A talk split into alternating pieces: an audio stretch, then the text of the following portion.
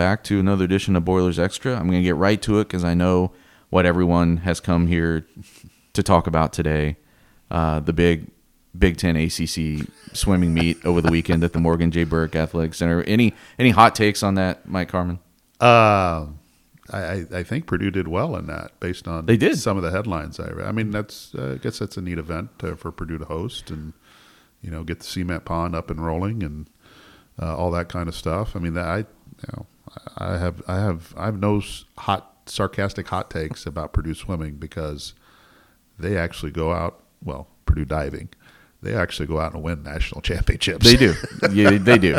And I'm Yeah, not they- picking on I'm not picking on swimming either, It is- but it's it's one of the many things that was overshadowed this weekend by things that weren't even happening in this state yet still affect Purdue football. Obviously, uh, the firing of Bobby Petrino at Louisville and the at this point speculative ramifications of what that could mean for Purdue football and Jeff Brohm, who is a former Louisville quarterback and grew up there and is part of the kind of first family of Louisville athletics, if you, depending on who you ask down there. And um, so it just, I mean, you as someone who covers the team, how are you looking at this as how this sort of shapes the narrative around the team here, even though we're almost at the end of the season, but really for the next couple of weeks, it's going to be hard to separate, I think, this storyline from what's happening on the field. No, you can't. Um, and you know, Jeff had a chance to shut it down yesterday and elected not to.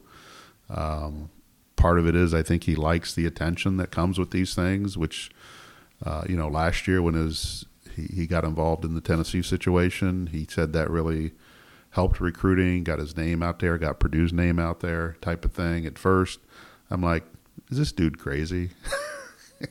which I, you know he is at a certain level, but not crazy in this regard. But then the more you th- you think about it, you know, there's probably some some merit to that last year where getting your name tied to Tennessee makes recruits and their families maybe just Google your name to, to see who you are, what you're doing at Purdue, mm-hmm. And then the more you the more you read about what they did last year, maybe that was intriguing. It would be nice to know if there was a direct correlation. They they got a commitment because Jeff Brohm's name was mentioned with Tennessee. Yeah, I would think that that's something that would have affected not 2019 recruiting as much as farther down the line. Yeah, maybe maybe some 2019, but you know, it, it didn't impact George Karlaftis. Correct. Right. Let's- we- We'll limit. We'll push him off to the side there. Right. But yeah, some future stuff. And now his name's connected with Louisville, and rightfully so. Uh, I, I don't know if that carries the same kind of weight that being connected with Tennessee does.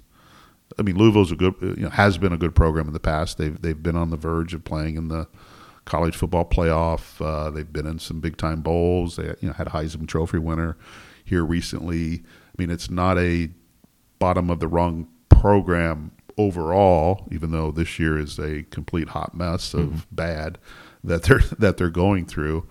Um, but yeah, Jeff, I think Jeff kind of likes that attention. I don't. This is not a situation where he's keeping it alive for the attention standpoint. Right. Yeah. Just to make sure you're not saying that he likes um, dragging this out and kind of pull, raking Purdue fans' souls through the coals. No, but I mean, here, here's here's a couple bottom lines. Number one, Louisville should target Jeff Brohm as, its top choice.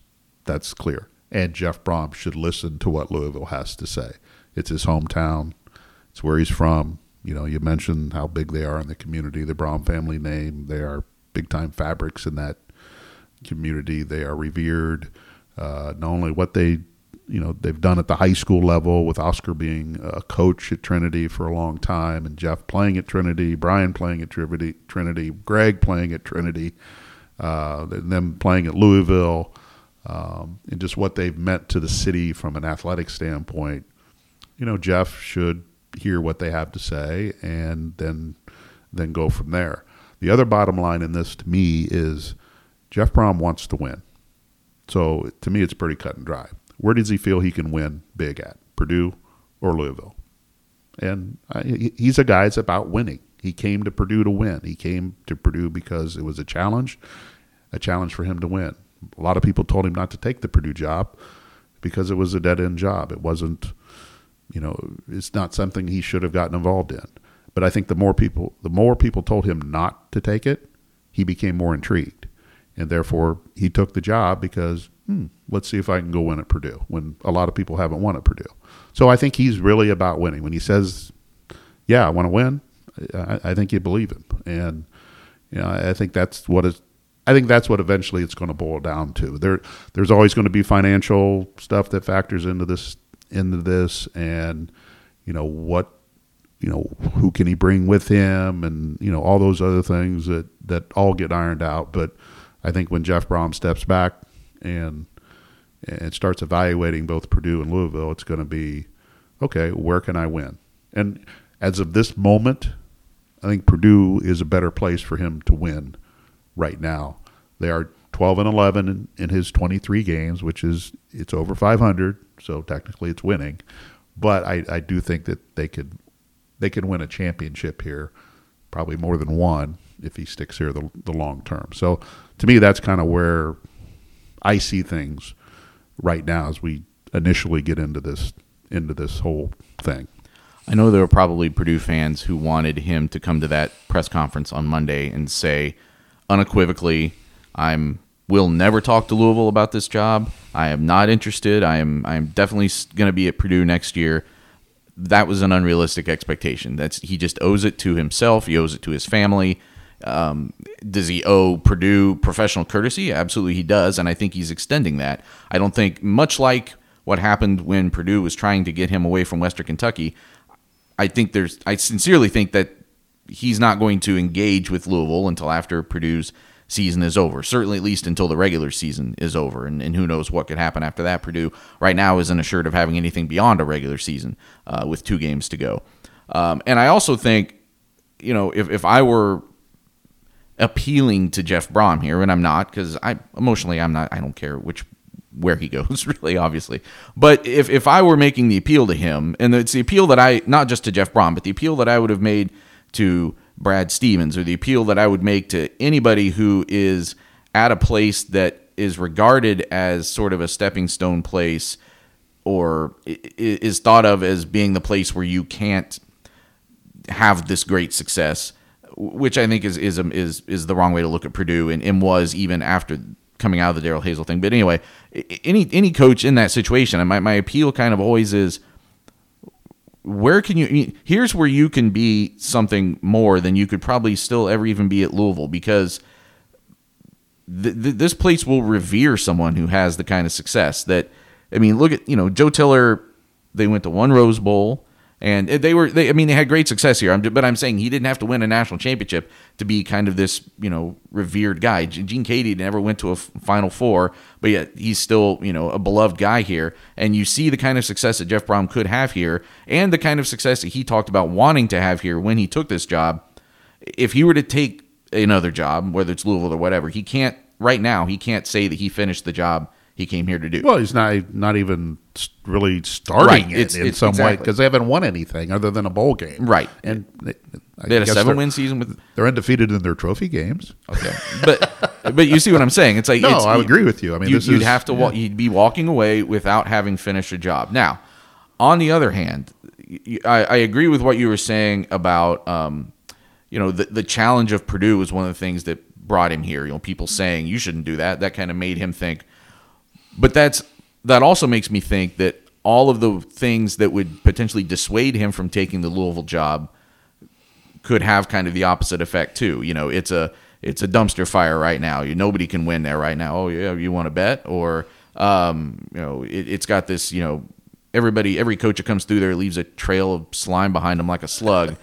And you can say, well, I, oh, okay, but here's you can go there and win clean. Here, let me show you. I mean, I think there the things that would potentially um, make someone else shy away from a job, that might not be the kind of things that would dissuade him from taking a job because I think he he he sees challenges that he wants to break through. It doesn't you know within within reason he isn't going to go you know obviously if there were like a bunch of NCAA sanctions or something coming that would make him shy away but just the the optics of something I don't think are going to bother no, him. No, no, no, it's not. And you're right. I mean, Louisville program at least this year is in a bad spot. It hasn't been in a bad spot for for for a long period of time. Right. this this is a this is a bad season, and there are probably some down there that didn't feel like Petrino should be fired based on just this one season, but taking account into everything that has happened there.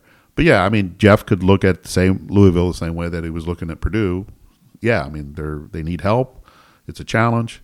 Uh, you know, you factor in all the hometown stuff, then yeah, he can go down there and be revered and be a hero and get a statue. I mean, he can, he can do all those things that he he, he could do at Purdue as well.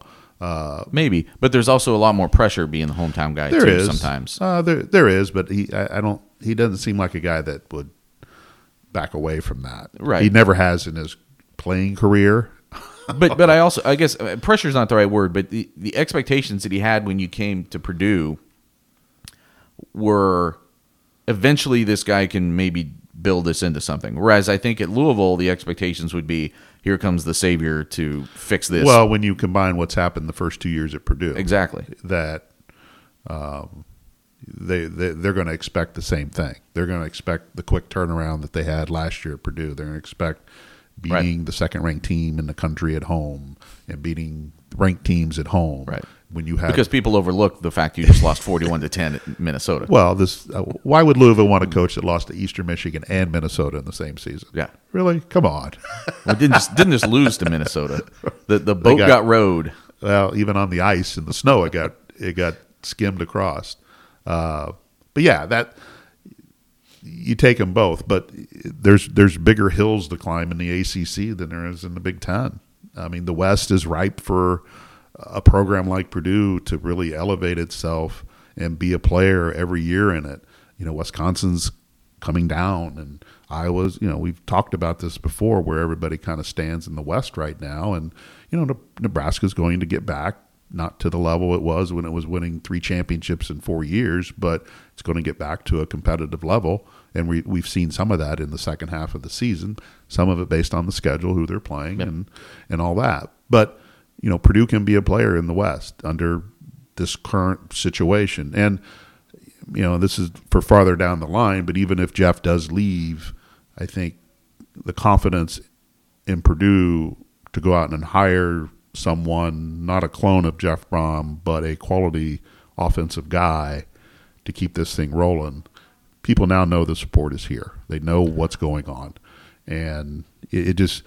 And I'm not I'm not banging the big drum of Purdue or anything like that, but this this can be a destination job if you if you elect for it to be. And things that have been put in place over the last two or three years make it a destination job.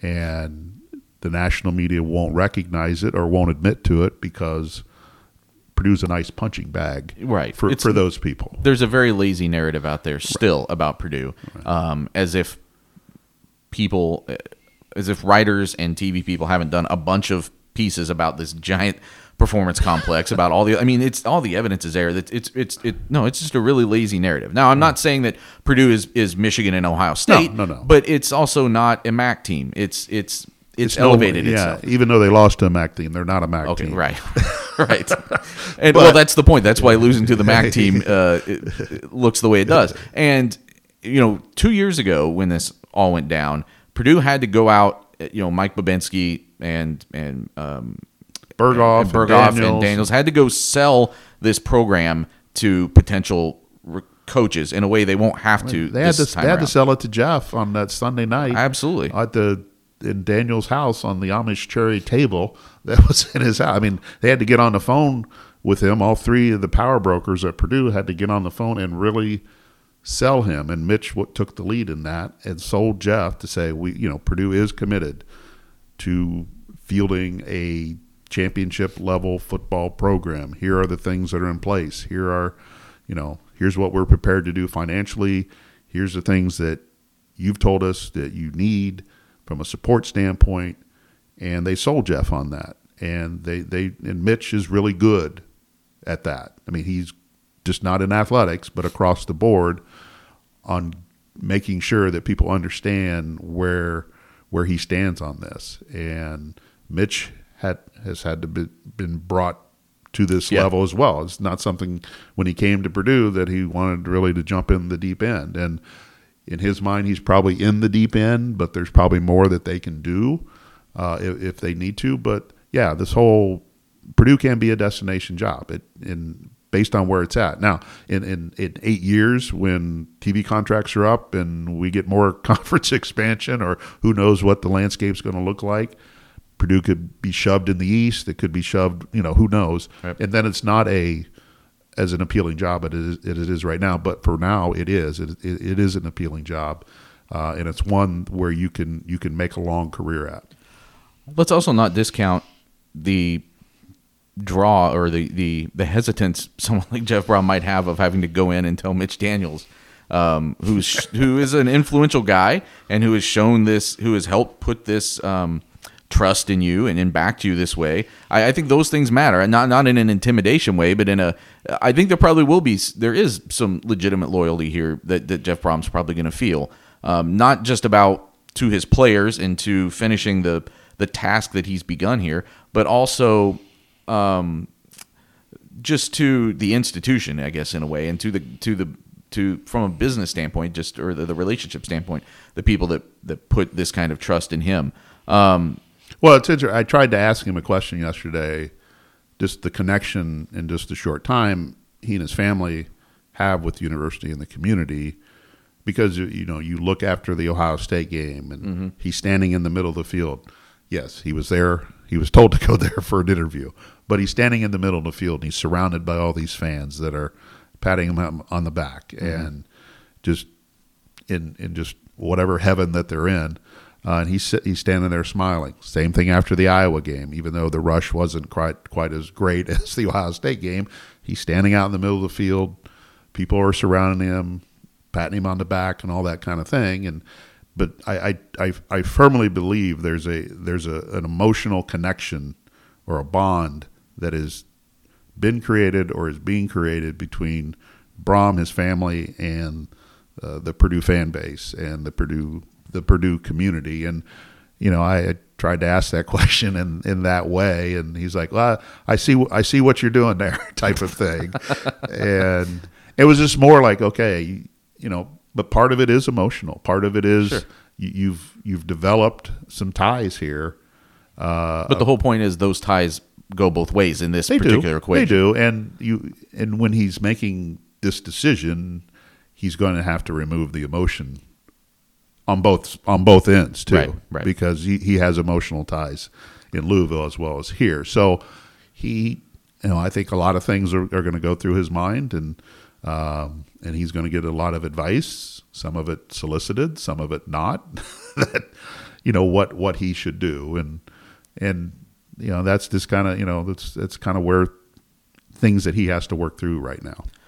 and I, I, there's a certain extent to which I don't want to to be trying to get in Jeff Brohm's head, and and because as much as we all want to think that we know how he might think about these things, we really don't. And even when he talks about them publicly, as as any individual does, there's certain things that they say and certain things they don't say, and we, we can try to parse out. One thing I know that Jeff Brohm does want to do though is win Saturday's football game against Wisconsin and win the following football game against Indiana and go to a bowl game and win that too. And as you as we said at the start of this, it's going to be impossible really to divorce this conversation from the fact that this football team still has games to play. And that to me seems to be it's probably going to be one of the toughest jobs he's had as a coach here and his whole staff to keep this team focused over the next 2 weeks and not let this be a distraction. Um, either a either within the locker room or It is a distraction. It just is. I mean, because he, he said he didn't address it with his players Sunday night.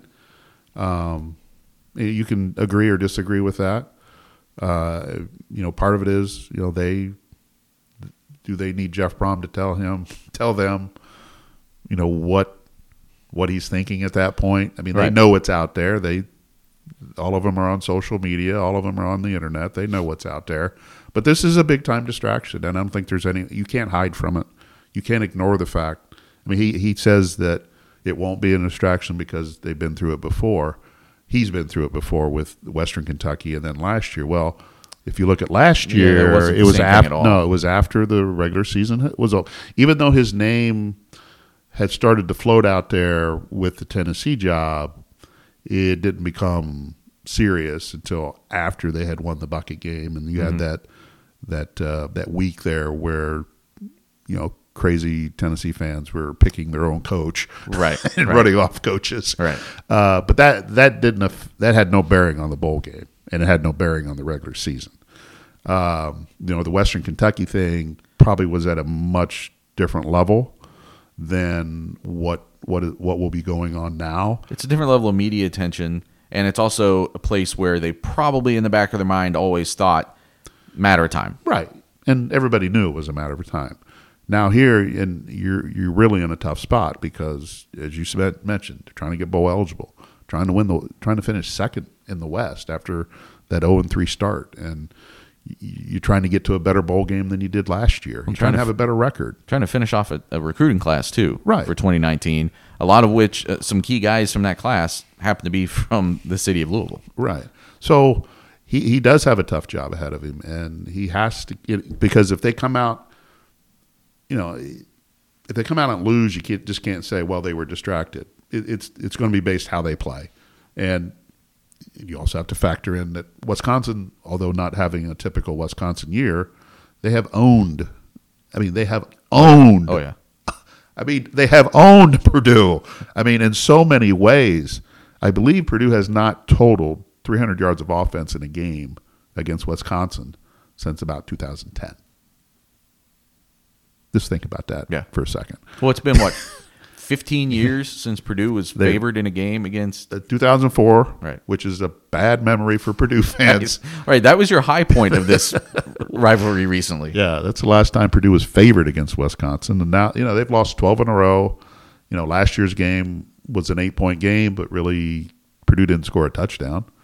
Uh, barely got in a position to score a touchdown, and the one time they got in position to score a touchdown, uh, Race Johnson injured himself. Yeah. So uh, they haven't been they really haven't been close. But this is a year I think they that they can beat them and they they have an opportunity to beat them. Uh, but you got to make you know you can't have you can't lay the egg you laid last week. And, and I, I firmly believe that that's a one time event because we hadn't seen it coming.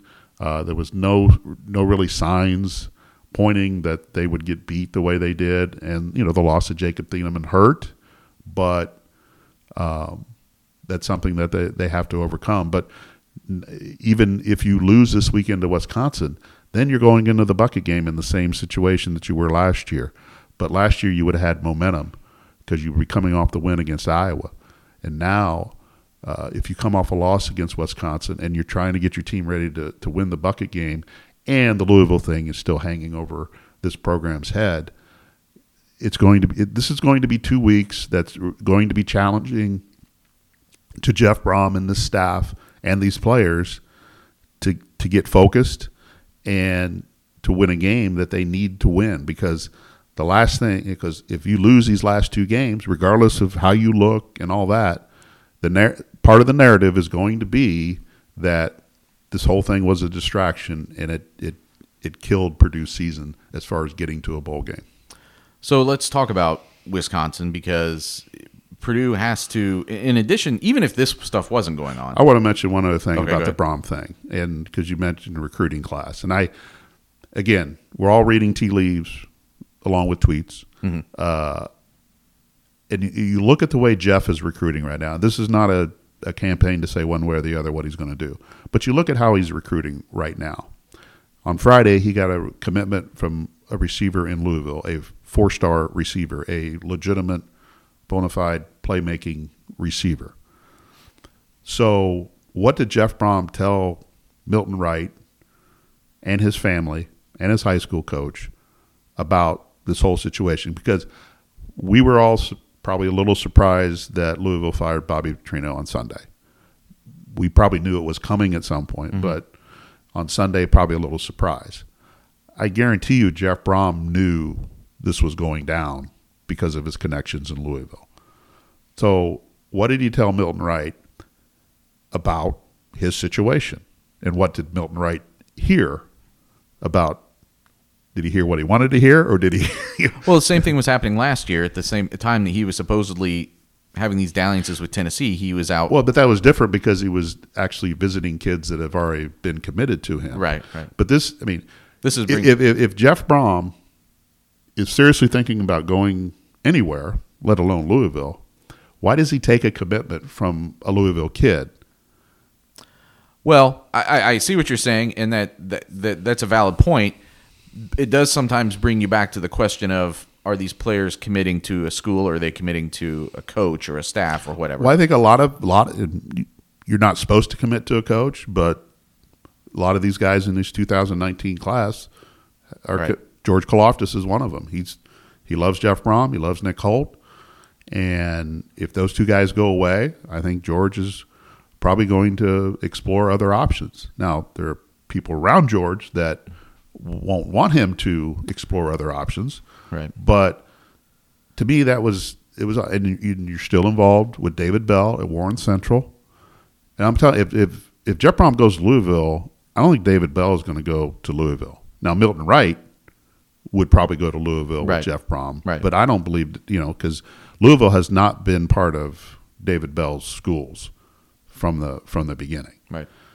So you just you look at the way that he's recruiting, and you just you know you just kind of take a step back. It's like why would he take a commitment from this kid, from this player, if he was going to leave? And I you know he may end up going to Louisville. I, I don't know, but it's just to me it just kind of strikes me that that that happened with the time. You know everything in everything in life is about timing, and this the timing of this all just for a lot of reasons doesn't it adds up in one area but it doesn't add up in another area Yeah, on a, on a scale of like one to five, that would have about a three in influence for me, I guess, because I think especially in the case of a receiver too. Either way, he can he could also be telling him, "Hey, my system's either going to be at Purdue and it, or it's going to be at Louisville, and you're going to star in it either way." But but I understand what you're saying. but the one the other thing that Jeff values is his reputation his right. character Right. uh, he he doesn't he doesn't purposely lie like yesterday I don't think he really lied about anything that he answered Mm-hmm. uh, he, maybe he didn't provide he obviously didn't provide the whole truth about Right. about stuff but he values his reputation he values his character he val- he values how he's viewed by people because he believes that's a big selling point in recruiting so unless he's doing things that are out of character for him, that that's just kind of the situation that it is. I mean, it's just to me, it just strikes me as it's just one of those things that you, you probably need to pay attention to a little bit. Yeah. But where where this ends, you know, will ultimately determine what what that little episode was. But the, these these are also situations where things unfold a little messily anyway, just by their nature. You've got you know, especially when one school has already fired somebody during the season. The reason you do that in part is so that you can start reaching out, not maybe directly to the coaches, but through their intermediaries, gauging interest, setting groundwork. It's it's going to be a little sloppy regardless, and that that hap- and the same thing holds true potentially for Purdue if it tries to go get someone to replace Jeff Brohm. You kind of have to do what's best for you. Well, you you can you can come up with a theory that the reason uh, Louisville made the move when it did is that it has it has already had back channel conversations with Jeff or his Or agent- someone else. his- or probably somebody else to say, okay, or or even another coach. It may not Right. be Jeff Brohm, but right? But they've had back channel conversations. Say, okay, if we if we you know if we make a move, how interested are you in our position? And maybe that was part. If you know that's a that's a theory you can that is that could could be true. But yeah, based on uh, everything that happened at Western Kentucky, where he said he didn't talk to he didn't personally talked to Purdue until after his season was over. You would expect the same things now, but that doesn't mean there aren't things. I mean, because all these, you know, the Louisville AD, uh, uh, Vince Tyra, Tyra, yeah. uh, Jeff Brohm's agent slash friend, Sean uh, Fre- Freiberg, Jeff Brohm, they all went to Trinity. they all know each other. They all played sports against each other or with each other. So they, uh, there's there's a big old circle of, of life right there that they, they all know. So you can't ignore the fact that these conversations are probably going on to to the simple question that Vince would ask Sean, what will it take to get Jeff Brohm to Louisville? You know, financially. Right. And here's what we can afford. What do you want? and then they they go from there, uh, and then then they they've then they, it all gets figured out from there, and um, and not you know not to say that he's going or he's staying because I don't think anybody really knows yet, but all these things that are are going to happen to, in, in part to keep the distraction away from from Jeff as he is trying to prepare his team to win two more games, um, and out of a courtesy to you know Purdue as well that you just don't want to be hijacking their coach um, to you know in the at, the at the end of their season when they're trying to win something. Well, and as you were talking before about you know reputation and integrity, you don't want to be the guy who's known as the guy who had one foot out the door and didn't finish off just the job that's in front of you this season because that does kind of linger. There's been other situations, other jobs, other sports, and not just in necessarily Purdue history, but just throughout college sports where you've seen that sort of thing happen, and it it, it leaves a bad taste in people's mouths. And I don't. Th- I think you're right. I think that's not how he wants to go out. And more than that, he's just a competitor, and they want to win these games. Um, but so, back to Wisconsin. But anyway. Well, again, even if they, even if none of this were, even if Bobby Petrino were still sitting there squirting lighter fluid into that dumpster fire on this weekend, Purdue would still have a lot going on this week because they just went up and played the worst game that they've played in two years under Jeff Brohm. I think everyone was. I, I'm not shocked that they lost to Minnesota necessarily, but the way that they lost and the way that that game unfolded. And you've written a lot about that. I don't know how much of it we need to rehash, but there was already going to be, you know, if that happened, well, it kind of did. I mean, it happened in week two where they played a really poor game in a lot of areas against Eastern Michigan and lost a game they shouldn't have. But there, but they had got, a chance to win that one, and they, they, they did have a chance to win it. But they, you also had a, you could also had a lot of season ahead of you to build back to where they got to. You don't have that now. You've got two games left. You need to win at least one of them if you want to play in a bowl game. And this is a, a you were talking about the distraction before. That seems to kind of get amplified a little bit just because of what they have to put behind them on the field and turn around and play. I know Wisconsin's diminished, but Wisconsin's also not a, a bottom feeder in college football. They're going to come in here with a lot with some really talented guys and thinking, you know, they've got some things they want to accomplish with their season too, and winning this game helps them do that. It does, and it, but Purdue should match up well with them. But I think I do think uh, the loss of Thieneman is is is a was a big deal last week. You, you, you try not to emphasize it too much because in a 31 point game, there's a lot of contributions right. to that, not only on the defensive side, but the inability of the offense to really do anything. You know, they had 68 yards in the first half total. That's I haven't seen that in a long time. Right. And you know, that played a big role in in what happened on Saturday was the this the ineffective uh, ineffective play uh, of the of the offense. But you know, Purdue's now going to have a few more days to get ready for Wisconsin without Jacob Thieneman, um, and he, he, you're replacing him with another Thieneman, but he's not the same Thieneman.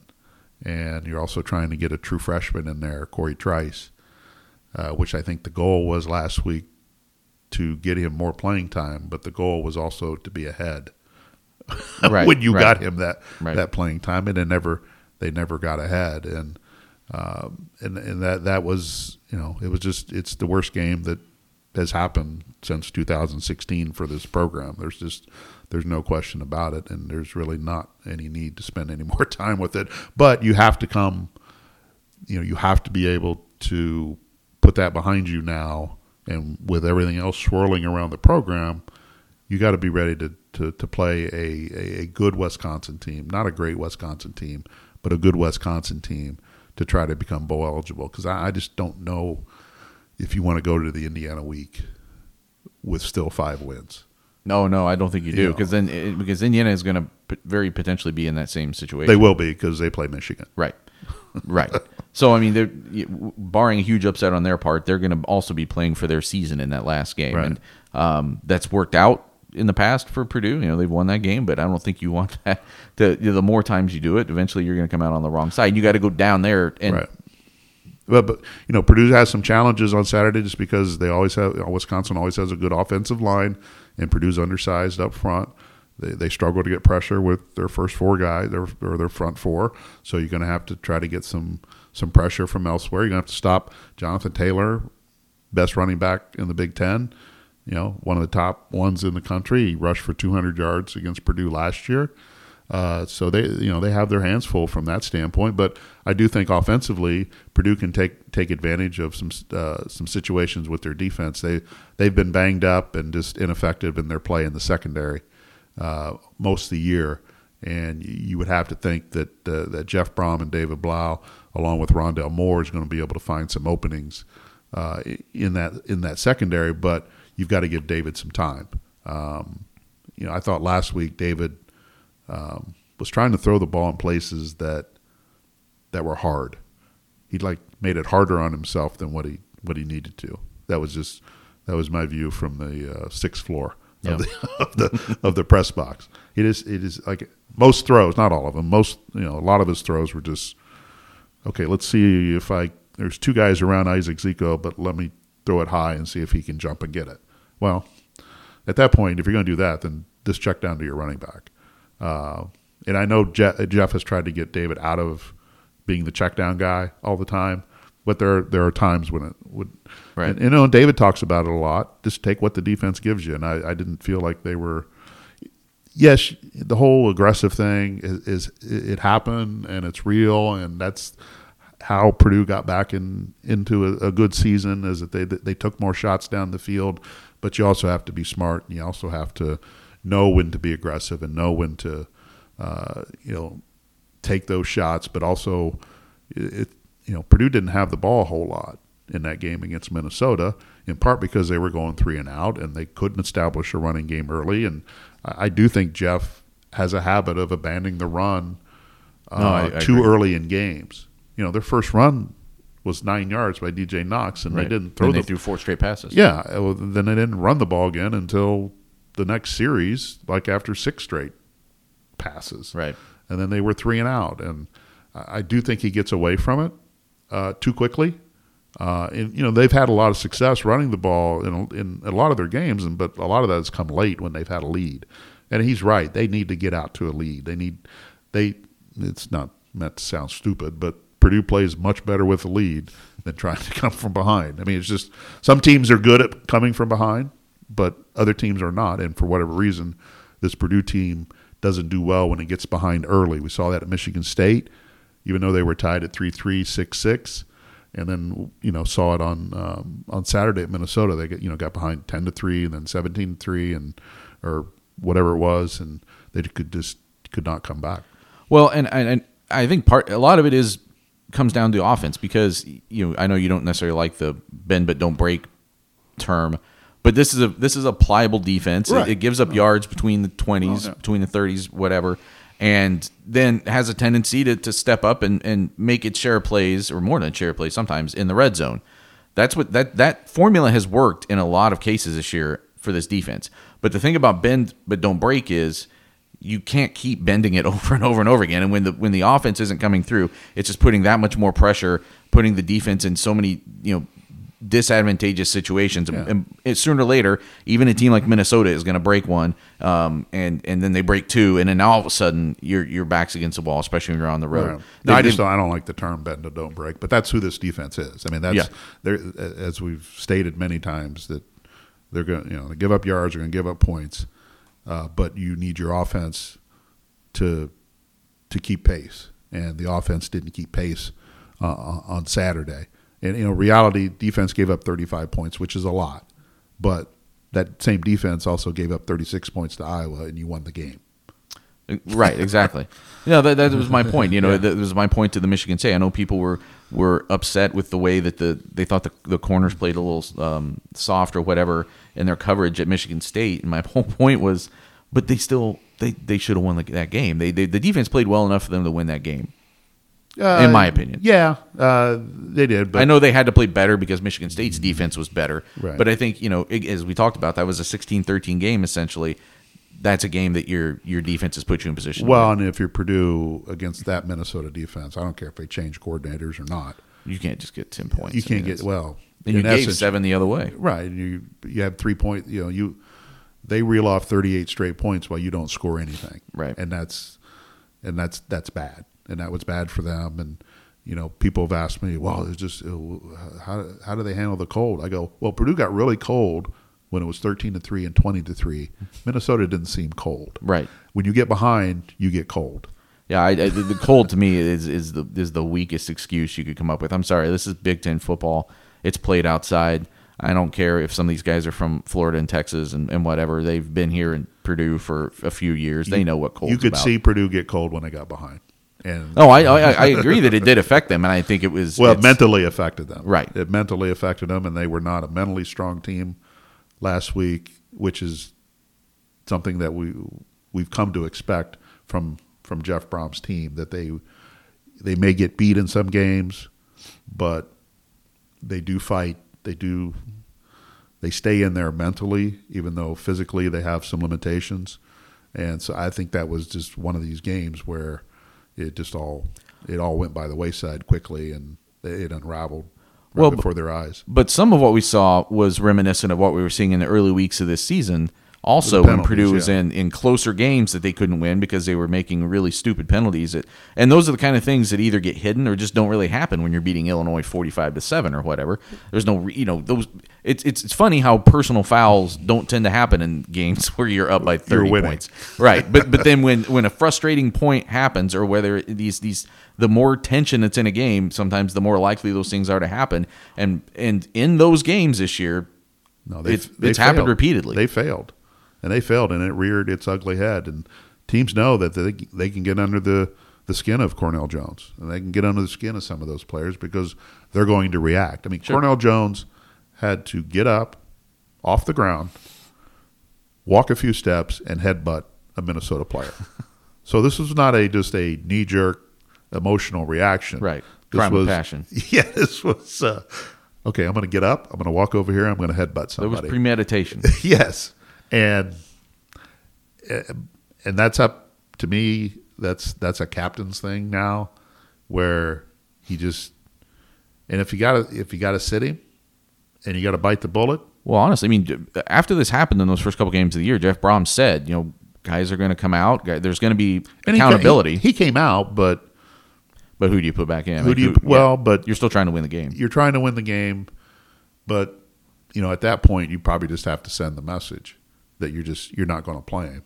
Um, and he, you know he may not start this week. That may be part of the message as well. But if you're going to be Wisconsin, you need him on the field. There's a tricky balance there. Well, especially also, without Jacob Thieneman. Yeah, I say Jeff Brohm got unsportsmanlike and he didn't bench himself. that's true.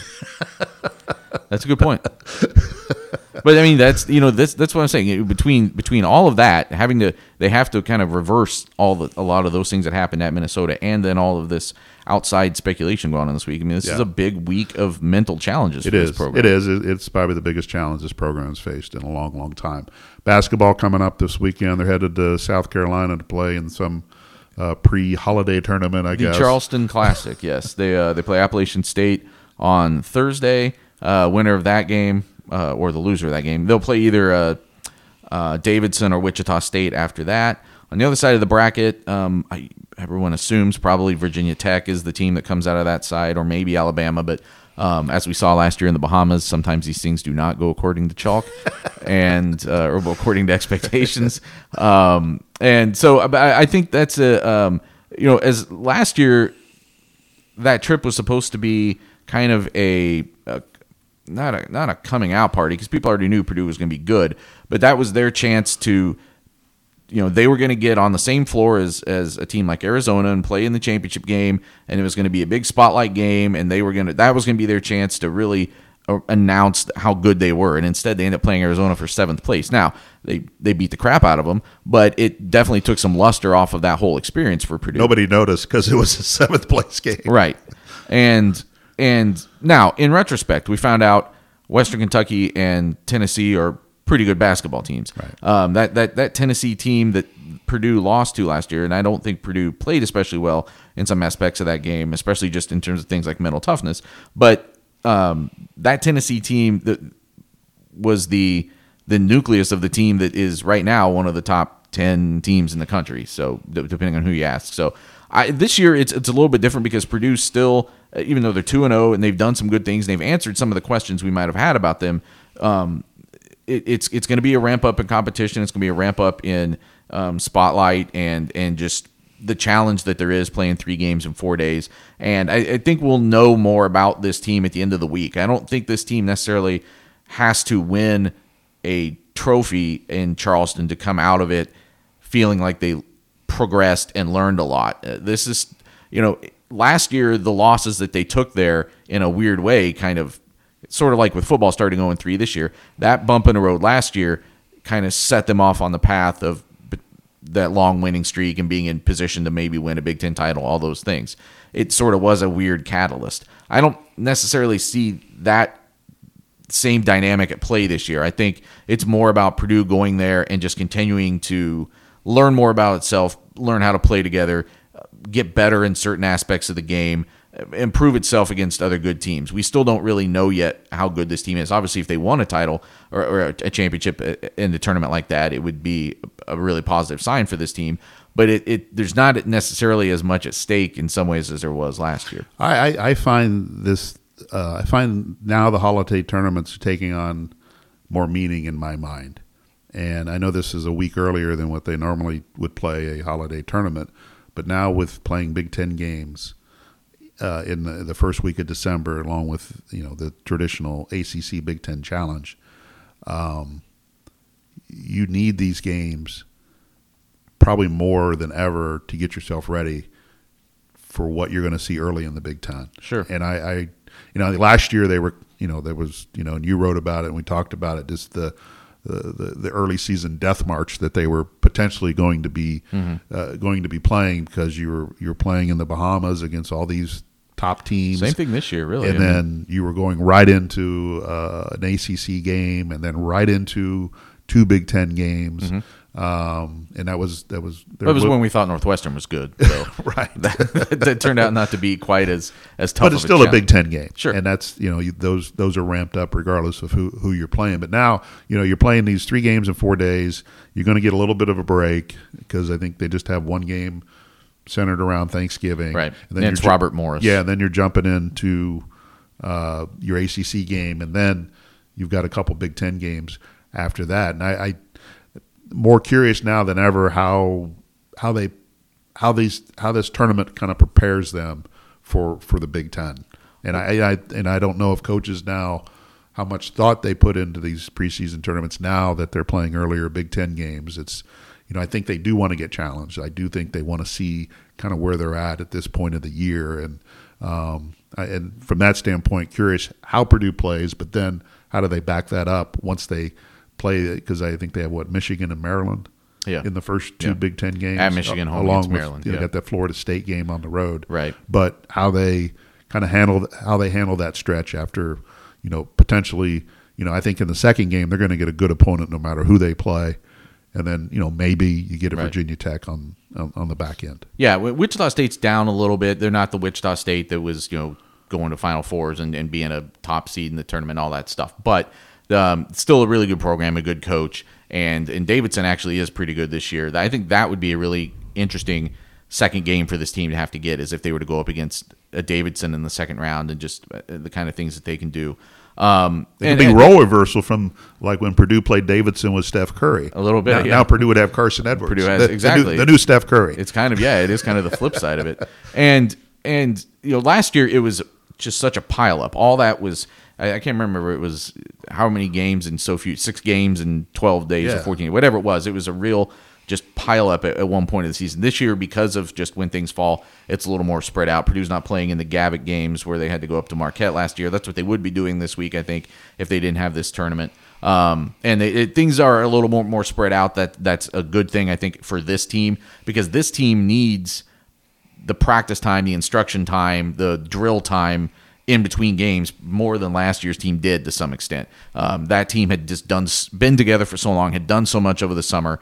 It was it didn't it could it managed things a little bit differently than what this team can do. This team probably will come out of um, come back from Charleston and want to get back in the gym soon to work on some things that could very potentially get exposed against the kind of teams they're going to play this week. Um, Carson Edwards, Big Ten Player of the Week this past week. Um, and but but I also I, I thought some of the we know he's going to score points. We know he's a really good player. I, I thought these first two games, some of the other highlights you saw was uh, a nice game from Aaron Wheeler in the second night coming in, and he even started the second half after Grady Eifert had gotten in some foul trouble. Um, he looks like he could you know be ready earlier in the season than than, than we might have originally thought to, to handle a pretty a bigger role. And what's going on right now with the five is really interesting for Purdue. Um, just the dynamic that they have working between those two guys. But then obviously Nojel Eastern, I, I, thought against Ball State had by far his best game as a college basketball player. And if he can replicate that, and you got him in tandem with uh, Carson Edwards and Ryan Cline. this team could be a better perimeter defensive team even than they were last year uh, because just his presence is is so different. If you can have it on the court for 30 minutes, he can he can you know put a lot of pressure on an opposing point guard. He can help take away a wing and those guys that are in between. He, he, there's just a lot of ways he can match up defensively and as a rebounder that really help Purdue. Uh, yeah, so have fun in warm South Carolina. It should should be uh, well uh, relatively warm. I don't know if it's it's it's okay. not Cancun. It's it was, not the Bahamas. It was snowing in 21 in Minnesota it, on Saturday. it will be warmer than that. It will be warmer than that. Also, um, people um, come to JC Online in the next you know 24, 48 hours because uh, first day of the signing period is tomorrow. Purdue will be uh, signing three players: uh, Isaiah Thompson, May- Mason Gillis, and Brandon Newman. Uh, how where that class grows from there, I don't know. They're obviously still in on Zeke Nnaji, a, a big man out of Minnesota, but uh, some other really high profile teams are in on him. Um, we'll see how, how that goes, and and it could be a thing where Purdue also still looks for people in the spring or, or over the winter, some transfers that come open. So, um, but we'll be covering that over the next 24 hours. I'll be in Charleston later this week. Mike will be on top of Brohm Watch um, and the game against Wisconsin on Saturday, and then leading into uh, the bucket game try, next week. Try to grab somebody for a uh, a truck podcast or or a diner podcast. I thought your I thought your solo podcast w- was really. Uh, I thought about doing it in the car driving back, but then I really didn't know where I was going because they closed the major thoroughfare Ooh. in Minneapolis, 35W. Because of the weather? No, no, no. Because oh. they were doing work, maintenance oh, work. Okay, so they okay. closed it like from 10 p.m. Friday to 5 a.m. Monday. Oh, so perfect. The, the, the way I normally would sure. go to Minneapolis because I was staying out by the airport. Right. I had to find a different route. I, I allowed my phone to take me there, but they I went through neighborhoods and all that, and I'm like, okay, I'll just wait till I get back to the hotel to do it in my in my room. But uh, may try to grab somebody and find find Cassie again at Steak and Shake and and uh, and take care of it from there. I'm sure I'm sure somebody there would enjoy a meal on on, on the JNC and uh, a chance to become a star. Well, I hope they have that. Fi- Minneapolis is my favorite Big Ten city. I love visiting Minneapolis, and I hope they have that fixed by the time Purdue has they to will. be up there in basketball for. It was only a, March, a, weekend. So. It was only a weekend. Okay. There, so. Well, uh, follow him on Twitter if you don't already at Carmin underscore JC. Follow me at InBairdJC. Uh, find us on iTunes or wherever. Subscribe, download, rate us, give us feedback. We appreciate everybody who listens, and we'll be back this weekend, potentially, with uh, a post game edition of Boilers Extra.